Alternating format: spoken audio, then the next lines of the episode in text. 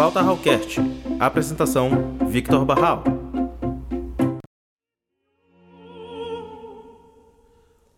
Fala galera, sejam todos bem-vindos a esse é o nosso vigésimo episódio do Flauta Hallcast, seu podcast musical. Aqui quem vos fala é o flautista Victor Barral. No episódio de hoje, está dando continuidade à nossa série de episódios sobre compositores. Dessa vez eu vou estar falando sobre o compositor barroco George Frederick Handel. Sendo assim, vamos para o episódio de hoje. George Frederick Handel foi um compositor barroco alemão-britânico, famoso por suas óperas, oratórios, hinos e concertos para órgão. A maioria dos amantes da música encontrou George Frederick Handel através de interpretações de férias do coro Aleluia do Messias ou de sua música para os fogos de artifício real. Handel nasceu na cidade alemã de Halle em 23 de fevereiro de 1685. Quando criança, ele estudou música com Frederick Wilhelm Zeichel, organista da Liebfrauein Kurt, e por um tempo ele parecia destinado a uma carreira como organista de igreja. Em 1703, ele assumiu o cargo de violinista na Orquestra de Ópera de Hamburgo. Ele travou um duelo no ano seguinte com o compositor Madison sobre o acompanhamento de uma das óperas de Madison.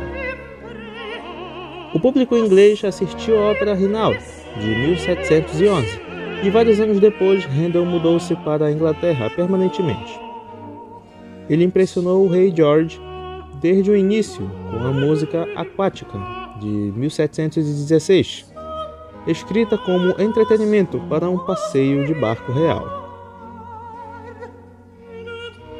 Durante a década de 1720, Handel compôs obras-primas da ópera italiana para palcos londrinos, como Ottone, Xerxes e outras obras frequentemente baseadas em histórias clássicas. Nas décadas de 1730 e 1740, Handel recorreu ao oratório, que exibia ao máximo o dom melódico de Handel e o senso de oportunidade que ele conferia aos grandes números corais.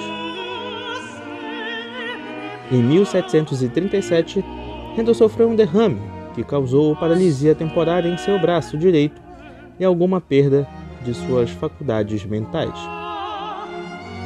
Cego na velhice, Handel continuou a compor. Ele morreu em Londres em 14 de abril de 1759 Beethoven considerava Handel o maior de todos os seus predecessores. Ele disse uma vez, abre aspas, eu desnudaria minha cabeça e me ajoelharia em seu túmulo. Fecha aspas. Uma curiosidade: o pai de Handel não aprovava o amor do filho pela música. Sua mãe teve que contrabandear um pequeno teclado para o sótão de sua casa. O menino tocava o instrumento lá em cima, em segredo, sozinho, quando o pai não estava por perto. Sendo assim, galera, esse foi o episódio de hoje.